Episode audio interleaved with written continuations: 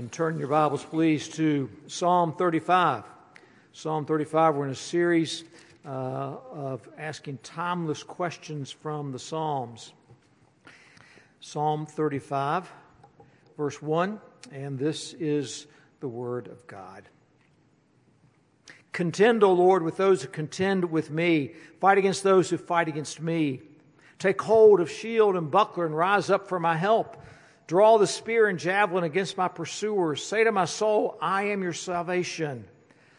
Let them be put to shame and dishonor who seek after my life. Let them be turned back and disappointed who devise evil against me.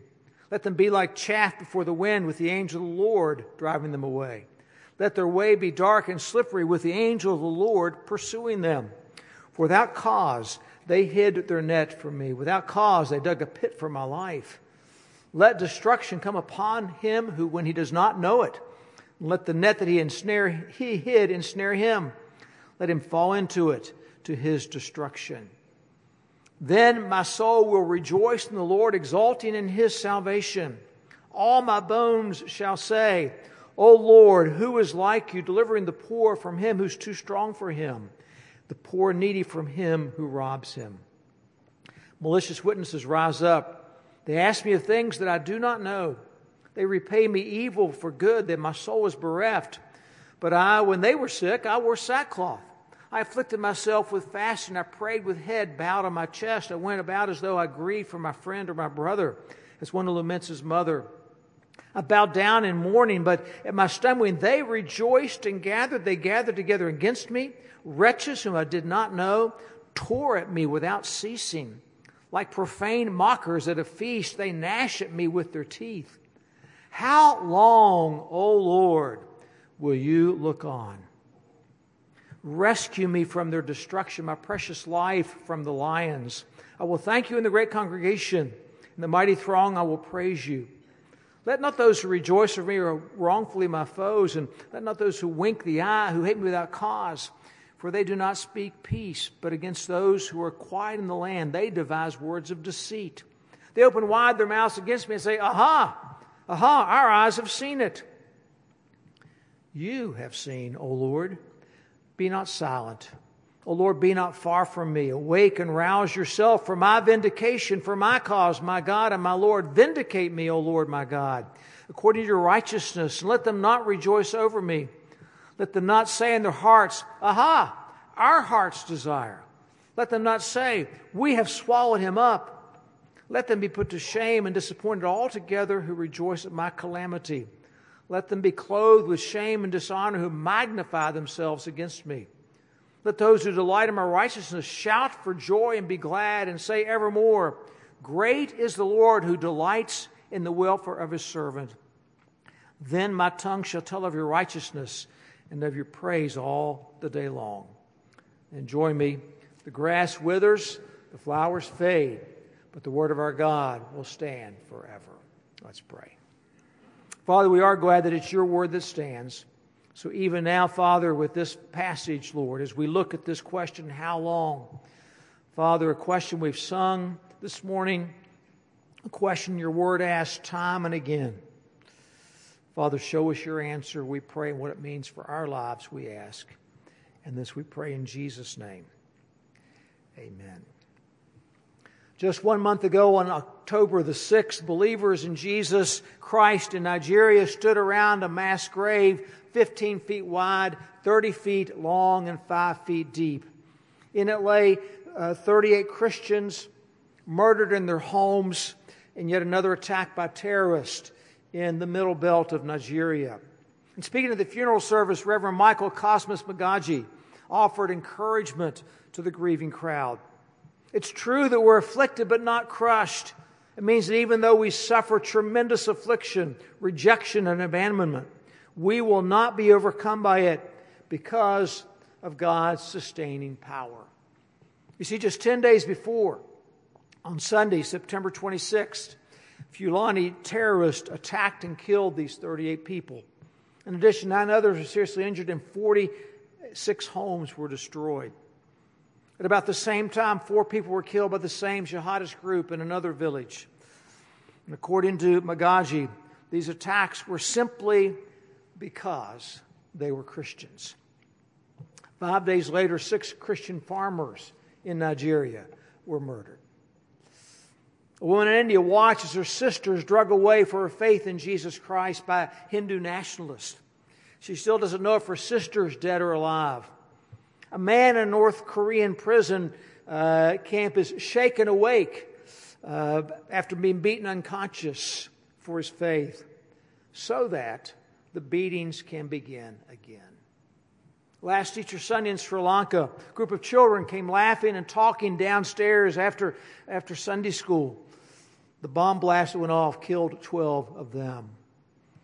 These people do not live in the same region of the world, they don't even live on the same continent, but they all share an important characteristic. They're all Christians, they've all suffered for their faith. While Christian persecution takes many forms, it is defined as any hostility experienced as a result of identification with Jesus Christ. From Sudan to Russia, from Nigeria to North Korea, from Colombia to Mexico to India, followers of Jesus Christ are targeted for their faith.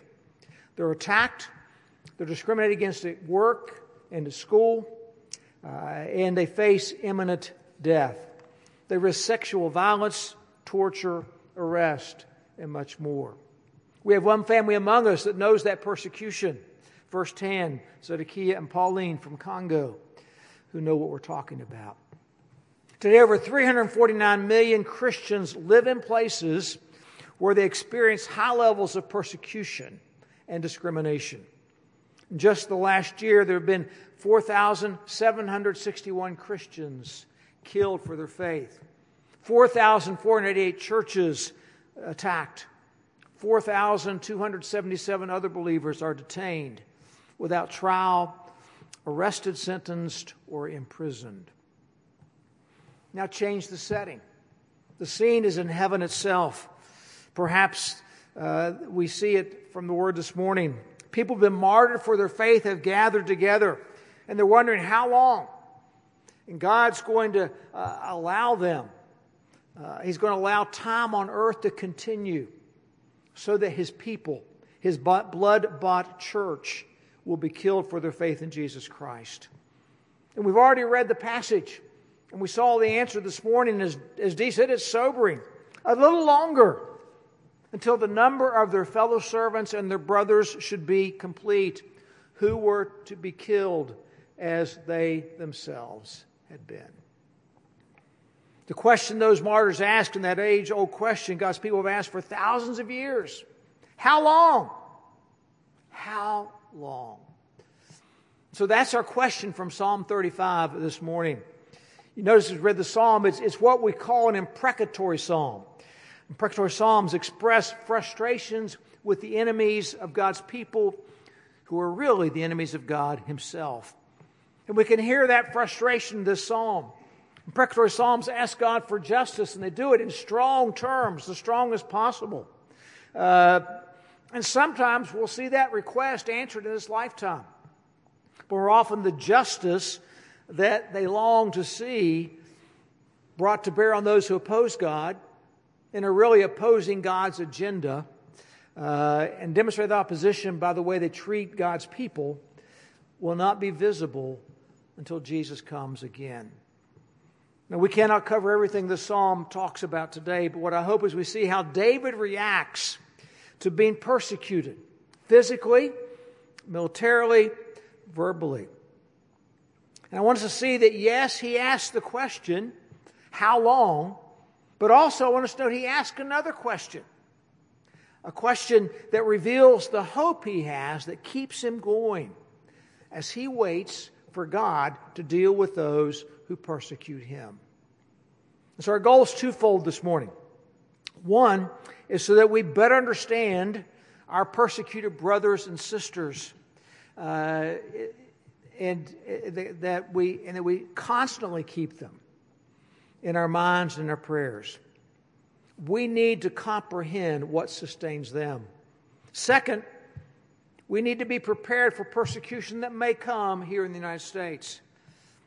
It's not here yet, not like what we have in the world, but how long till it is?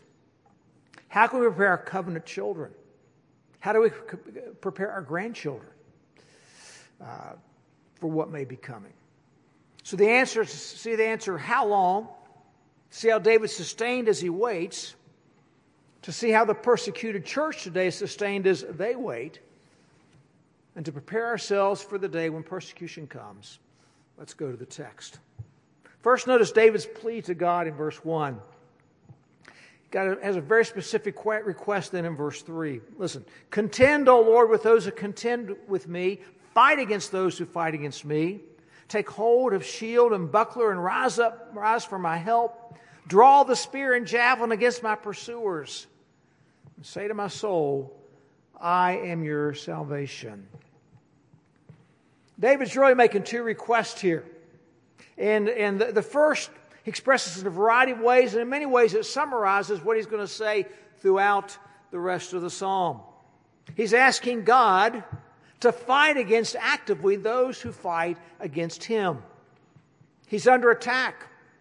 Friends, the global church of Jesus Christ is under attack. And friends, while the focus that we have is so physical, make no mistake, it's a spiritual attack. And the persecution of the church is a spiritual battle. To fight it, we need God. David's second request is equally important. Say to my soul, I am your salvation. Now, David knows that. We know that, but David wants to be reminded of that. Every persecuted Christian in the world needs to pray that prayer.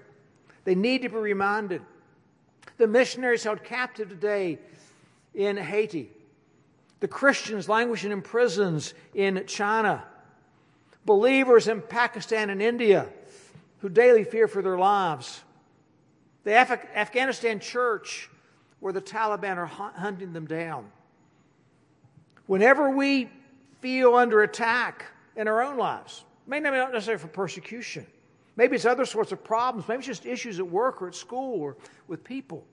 We need to remember what God says to us I am your salvation. God cares for us, God delivers us, God saves us. Our ultimate security is who God is, and He Himself is our salvation. God's care for us is a personal thing.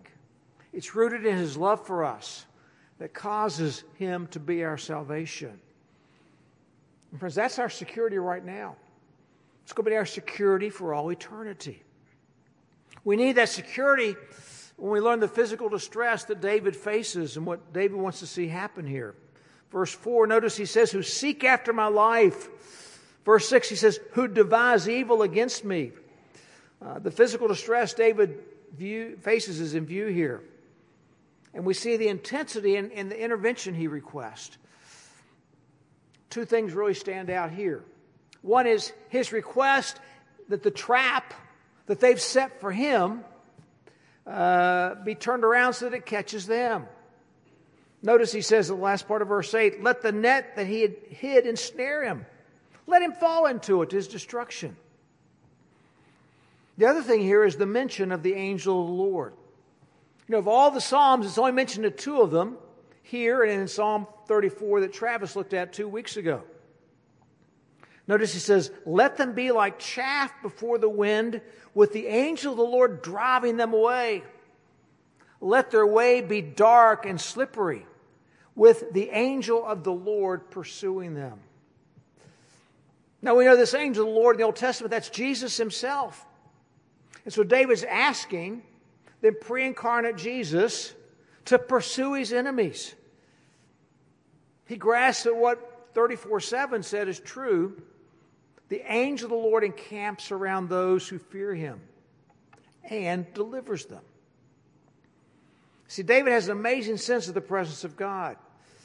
Remember, when we studied Abraham and Sarah.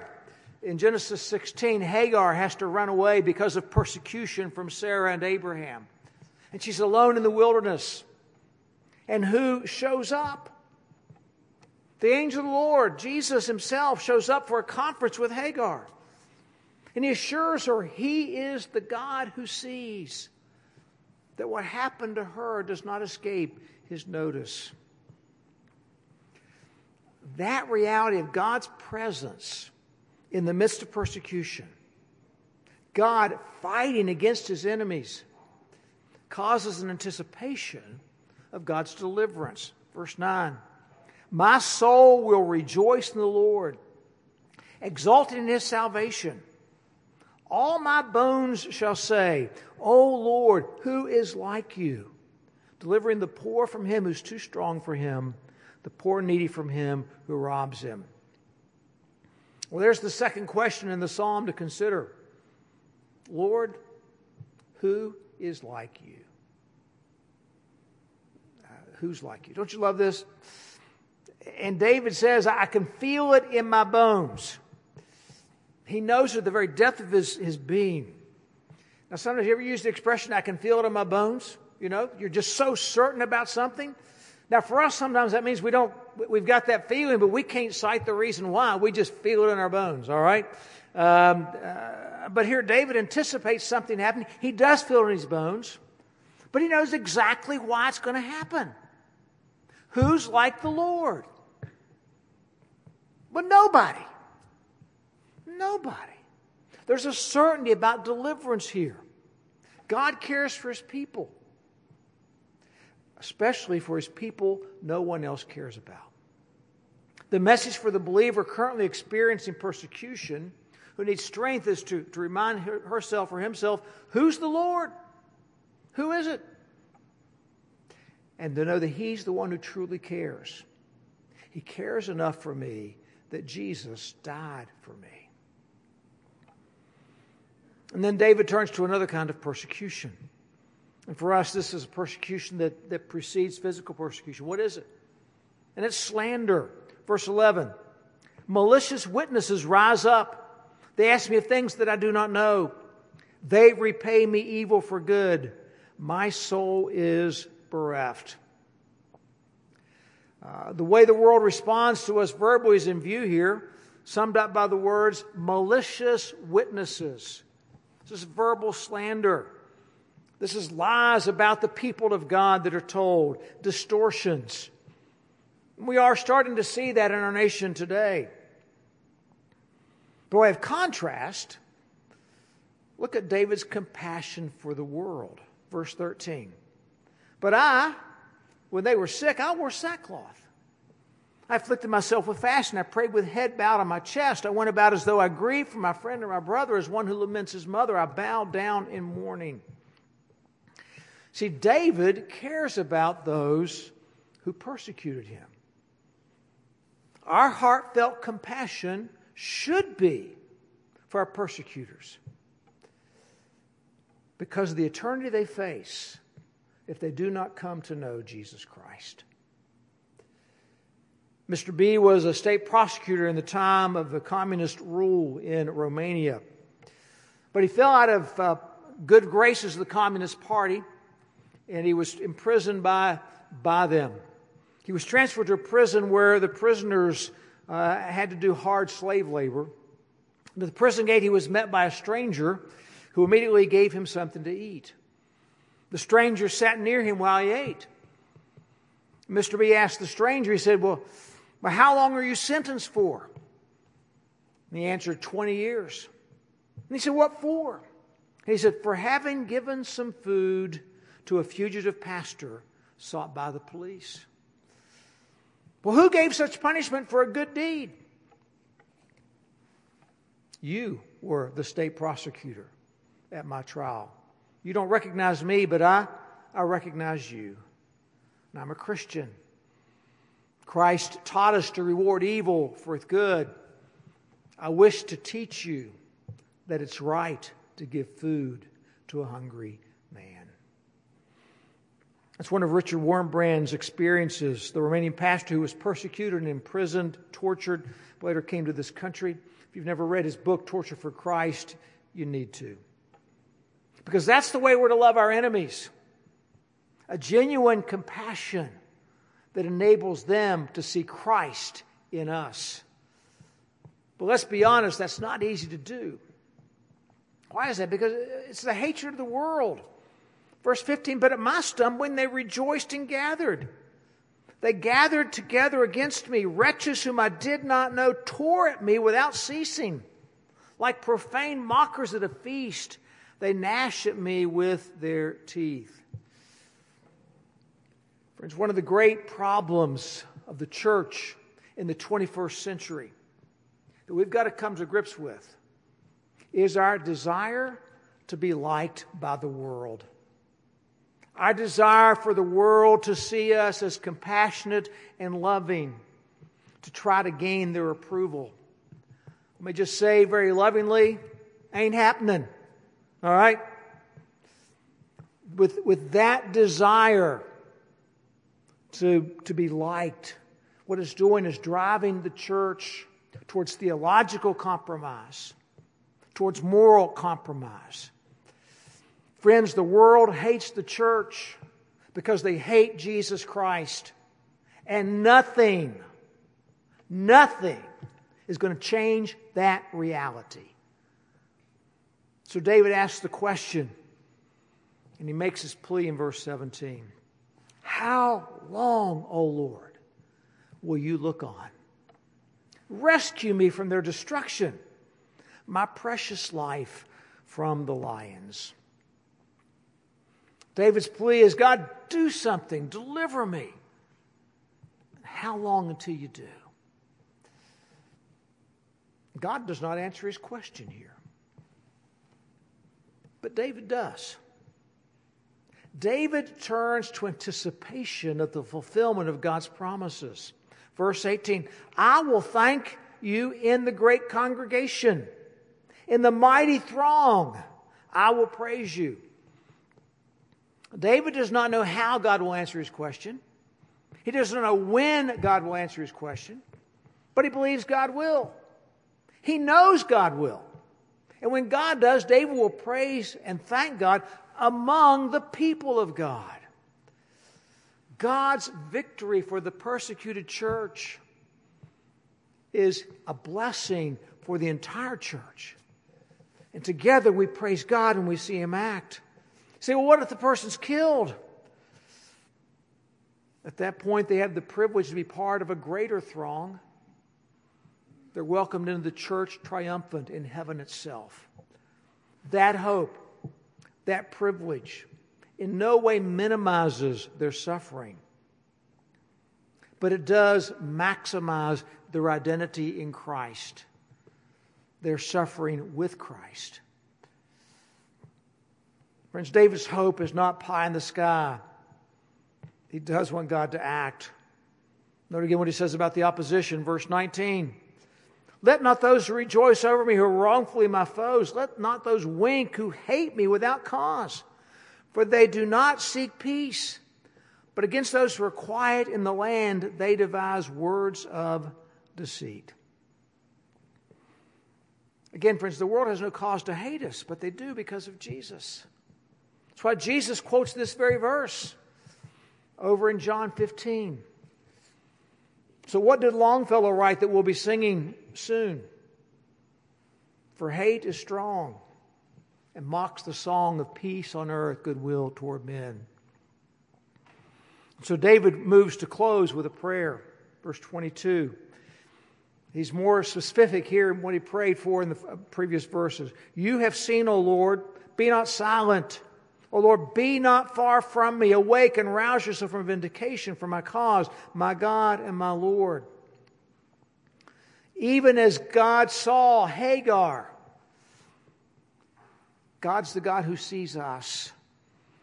The plan of the persecuted, pain of the persecuted church does not uh, escape God's notice. He sees it, He hears it, He comes, He surrounds friends, and He will deal with it. Make no mistake, a day of reckoning is coming for those who persecute the church. But it brings us to the climax here in verse 27 with the church. Let those who delight in my righteousness shout for joy and be glad and say evermore, Great is the Lord who delights in the welfare of his servant. Then my tongue shall tell of your righteousness and of your praise all the day long. You've had the sense praise has been trying to break through the whole psalm. We saw it in verse 9, we saw it in verse 18. Um, and David remembers what Elijah overlooked in a similar situation. He has friends, a mighty throng, verse 18 says, whose delight, like the Lord's delight, is only for his good. Right, that's the role we play as the church today. A church with members scattered geographically around the world and generationally, generationally across time, ever since Adam and Eve. We praise God for his care of his people in the most dire of circumstances. The stories of the incredible endurance of saints across the centuries emboldens us, they encourage us.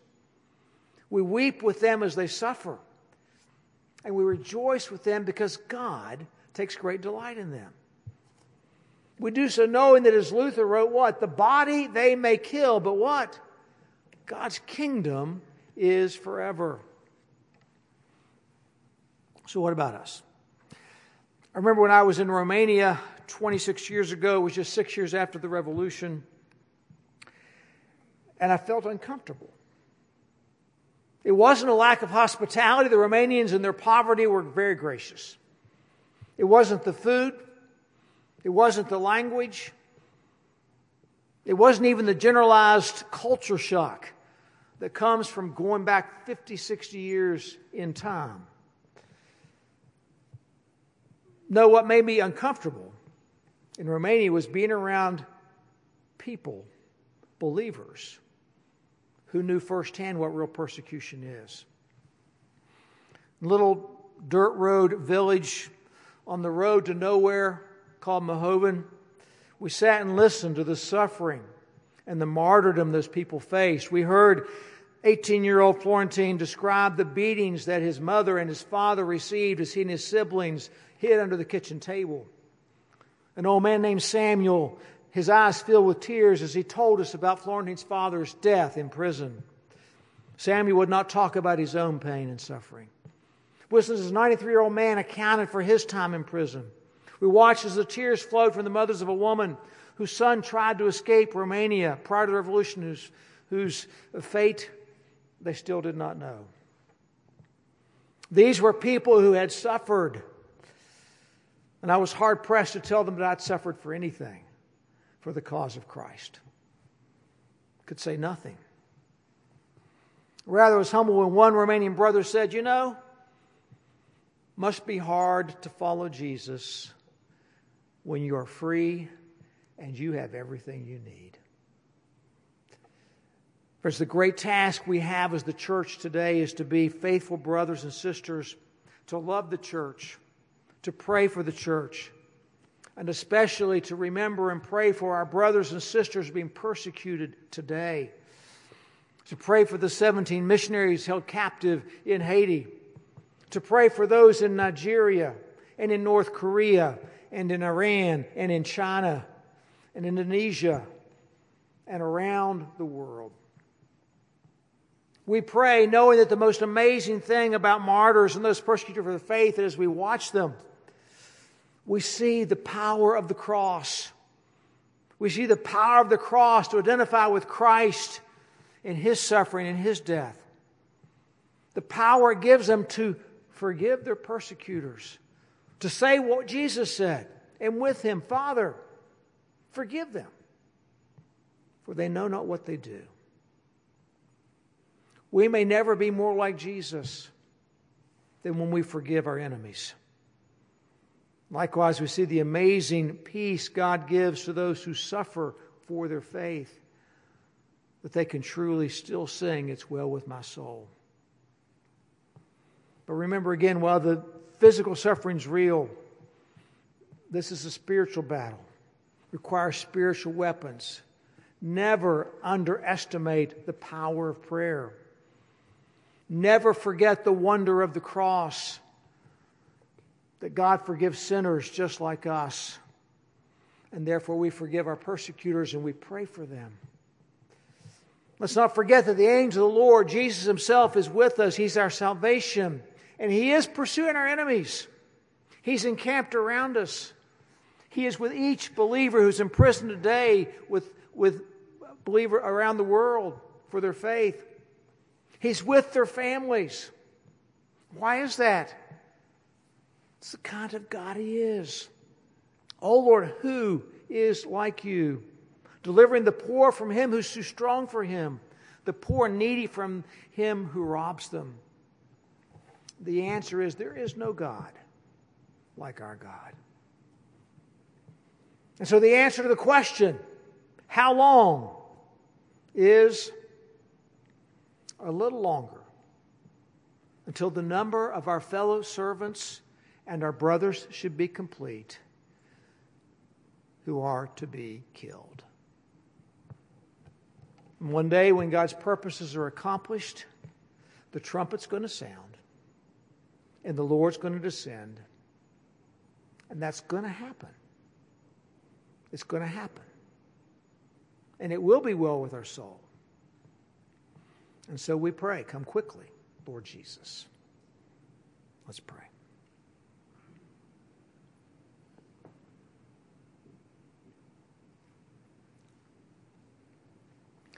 Father, we today remember our brothers, remember our brothers and sisters who even now are being tortured